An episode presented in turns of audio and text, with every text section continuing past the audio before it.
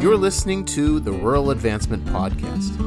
Rural Advancement provides resources to empower, equip, and encourage rural pastors and churches. Join our community by visiting us at ruraladvancement.com.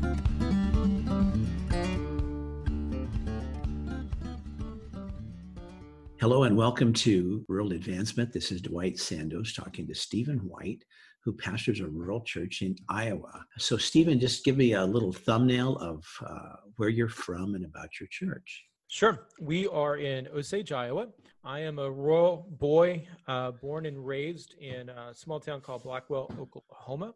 Went to college in uh, San Antonio, Texas, and then made my way up to uh, north central Iowa, where I was youth pastor for a brief moment at a Wesleyan church in Charles City, Iowa, and then came over here to uh, Osage, Iowa, and am pastoring a church called Life Church.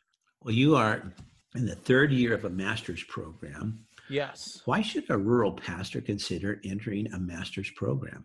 I mean, that's a great question, and I can understand why many rural pastors would have doubts. Um, usually, the first doubt of a rural pastor is going to be finances the great thing that I found with Trinity was is that the finances and the payment plans that they allow allowed someone like me who's on a you know I, I don't get paid a lot i am a rural pastor and so it allowed me with the pay structure to actually enter into it the big thing for me was ministry should be a continued education and yes. there are multiple times that we hit a, a ceiling uh, we don't know where to go or what to do. And for myself, that's what I found. So I had hit a ceiling. I didn't even know the right questions to ask anymore. Specifically, when it came to uh, church revitalization, I had planted churches in the past, but I had never revitalized a church. And so uh, there were questions that I didn't even know needed to be asked, much less know the answer to those questions. And that's what this program did for me is it it gave me a baseline to understand what questions need to be asked. And then through the curriculum, through you and Nadine teaching us, through the outside professors coming in, and then through the classmates, uh, just those friendships of people that are going through the same thing that I am, being able to bounce things back, you know, back and forth with one another. It just, it opened me up. Everybody that was in these classes, it, it opened them up to new ideas, new possibilities. And like I said, it allowed us to begin to ask the questions that really needed to be asked. And maybe just give a little thumbnail sketch of the program that you're in, uh, how you got there to Trinity. Yeah, so uh, it's called MARM, and uh, it's a rural uh, ministry. We focus on church planning and revitalization of rural churches. How I got here is is quite the long story, but uh, in short form, I brought my child, um, Aaron White, up to the school for him to start, and uh, in doing so, was introduced to the master's programs. And I had been looking for about two years for any sort of master program that would um, focus on rural ministry. And there weren't any out there. At that time, there was nothing out there. Everything was focused on uh, church planting in cities, leadership development, all of which is good, but I needed rural ministry. And so when I heard the program, heard about the program, it took me just a couple months to sign up and get involved. And it was incredible. Now, I had taken quite some time off from college. And so Trinity offered what they call an on ramp program, which basically allowed me to get back into writing correctly and learning how to write academically. And so that program then put me into the master's program itself. And it, it has been incredible. I think one of my favorite things about it, and at the same time can be frustrating when it comes to time, but it, it is so pivotal and vital, and that is the projects each class we you know we end with a project that has to be done and we learn the questions to ask to get us into the project and those projects have helped our church grow we are still right now continuing a project that um, i started in our second year and we're building rebuilding our mission and our values and doing strategic planning and so we created a strategic planning team none of that would have ever happened if it wasn't for the class and for the project that pushed me in that direction. Um, you kind of led into my next question I was going to ask you. How did the program assist you in pastoring a rural church? Yeah, absolutely. Well, uh, it definitely gave me the questions that needed to be asked. It allowed me to see it from um, from multiple multiple point of view point of views, but um, also the books that we're reading are all focused towards rural ministry that helped a lot. But I will also add in here one of the things that helped me as a pastor the most was really connecting rural ministry tightly with the movement of the Holy Spirit and understanding, you know, the act and the working of the Holy Spirit. Now, I've been raised Pentecostal all my life. I get it, but but there was something unique that took place when we would meet early in the morning before class and just pray. Pray as a class, pray together. The Holy Spirit really began to move and work in my life during that time. I think it's it's my absolute favorite part of the class and, and, the program itself is the focus on prayer, the focus on the Holy Spirit, mixed with the academics. It, it just becomes powerful. It, or how did it move from orthodoxy, which I'm sure you were, yes, uh, to orthopraxy of this practical work of the Spirit in a local church? Yeah, well, one, it, it gave me courage to step out and to try new things. Two, it gave me the tools to do those things.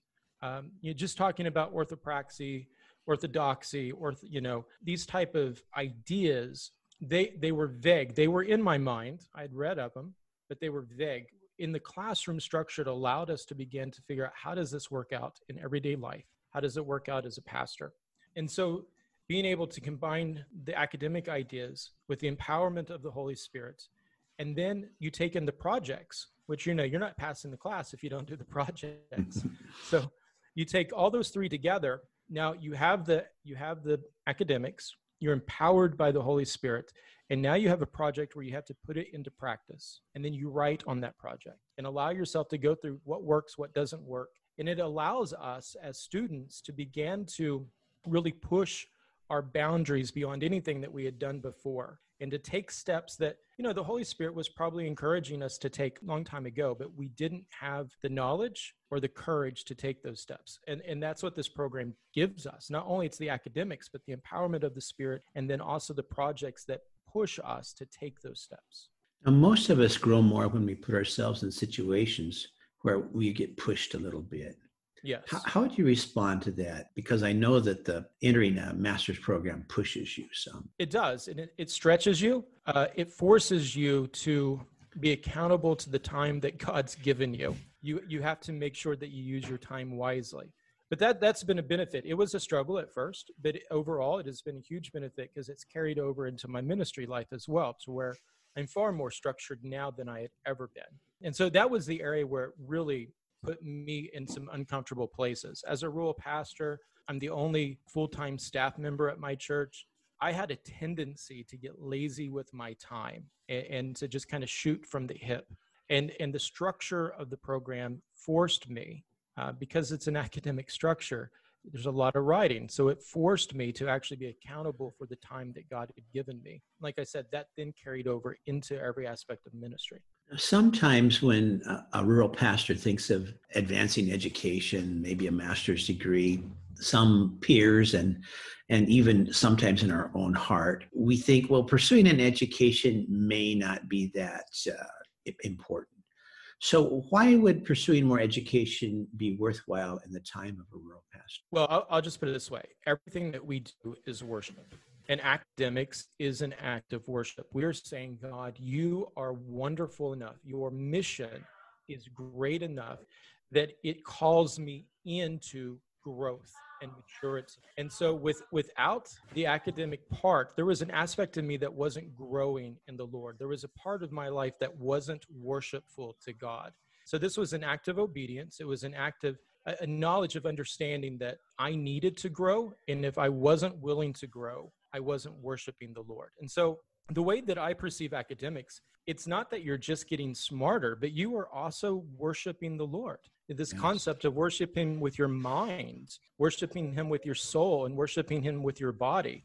So often, as rural pastors, we want to worship Him with our emotions, our soul, and we want to worship Him with our body and be holy but we forget about the aspect that he calls us to grow in our understanding and in our knowledge. And that itself is worship. Well, that's so very important. You gave me some information on some of the highlights of your church. So while you were growing as a person, your church also experienced some really good things. Give us Absolutely. a couple highlights from Yeah, well, so one of the books that was pivotal to us was The Mission of God And in that book, just understanding that God has a mission and that God is given the church that mission, that we are we are participating with him in the mission of God.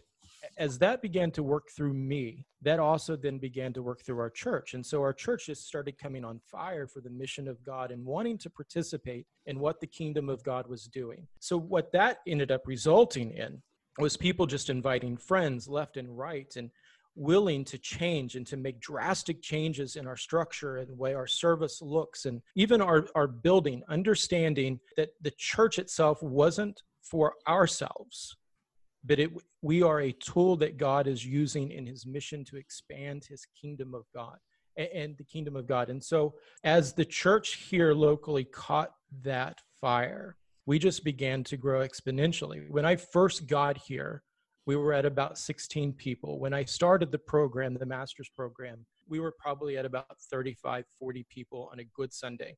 So when two or three families would leave for vacation, obviously that's when visitors would show up and there would be like 15 or 20 of us.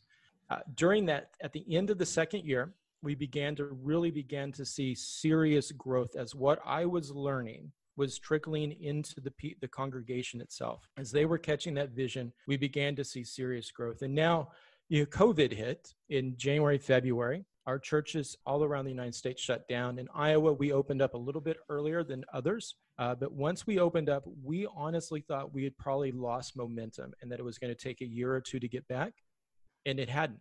Uh, we just started right where we left off. We're running now a little over 100 people, uh, and we're growing younger and younger. Our average age when I first got here was about 70, 75. We're probably now hitting right around 40, 45, working towards the 35 uh, mark is what we're aiming for. We have had large amounts of young men who were military and atheists come to the Lord recently, and uh, the church is becoming more masculine, which, in, as far as I'm concerned, has been a really wonderful thing for us as a church uh, when wives bring their husband to the church, it, it, doesn't feel foreign to them now because we have all these strong young men that are worshiping the Lord and growing the Lord. So that that's as I was growing academically, as I was growing in my fervor with the Holy Spirit, that began to trickle into the church. They began to catch that vision, and then things just began to, to multiply and go like crazy for us. That is just so good to hear. And it's an interesting thing when a pastor grows it seems to give some room for the church to grow. Well, no, that's definitely true. The pastor sets the ceiling. Uh, you know, we are either the strong chain or the weak chain in the link. Um, we're, we're either the problem or we're growing, which then allows the church to grow. So, if when I had hit my ceiling where I was at, the church couldn't get any higher than that, they couldn't grow past that themselves. So as I expanded, that gave room for the church to begin to expand. And so I think it's pivotal. If you want your church to grow, if you want them to grow in knowledge and understanding, we have to grow in knowledge and understanding. If you want them to grow in spiritual fervor, we have to grow in spiritual fervor. If you want them to grow in evangelism and expansion of the kingdom of God, we have to grow in those areas as well one of the sayings of Dr. Paul Drost, who was at your first immersion experience. Uh, you might not have heard him say this, but I've known him well for years. He says, You can't lead from the back of the pack. That's right. He actually said that over and over during our class times. Uh, I've known him so long, I can't remember when he said it and when he didn't. but uh, that's so good and so true. Well, uh, we're talking to people that I hope grow in their uh, not just their pastoring, but also grow in their educational skills. I believe that growing is a lifetime journey, yes. and uh, you certainly embrace that. So we thank you for listening. What an excellent time. Thank you, Stephen, and the great report of a church that's more than doubled in post COVID your attendance is higher than it was before COVID. That uh, you're certainly in the minority in that regard. Yeah, it's great. It's been wonderful. God has done a lot of great things.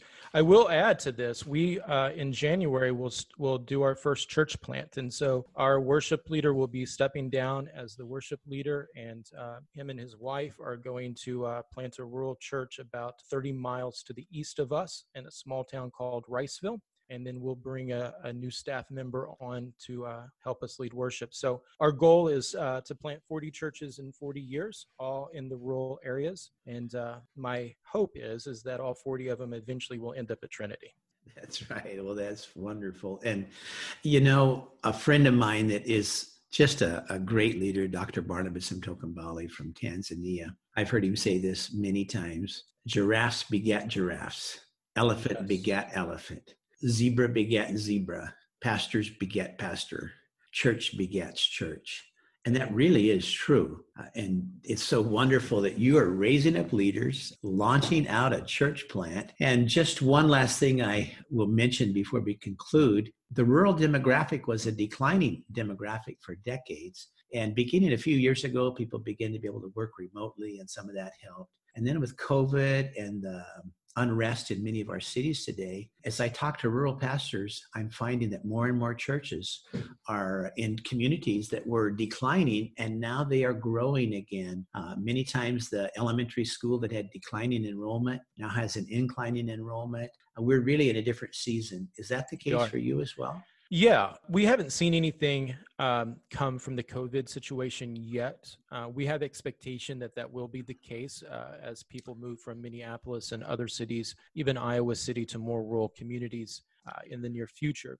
I will say this though, uh, about two years ago, we began to notice that a lot of young couples were moving back who were working remotely, and also a lot of young entrepreneurs who realized that you know business no longer has to be in the city. Business yes. is done online, and so they were able to do it anywhere. And so we've seen a large growth in young entrepreneurs in our community. Well, we believe that rural is a great place to do ministry. Thank you, Stephen, so much. Thanks for sharing about your master's program. Again, this is Dwight Sandoz with Rural Advancement, and we so appreciate your being with us today. Thank you.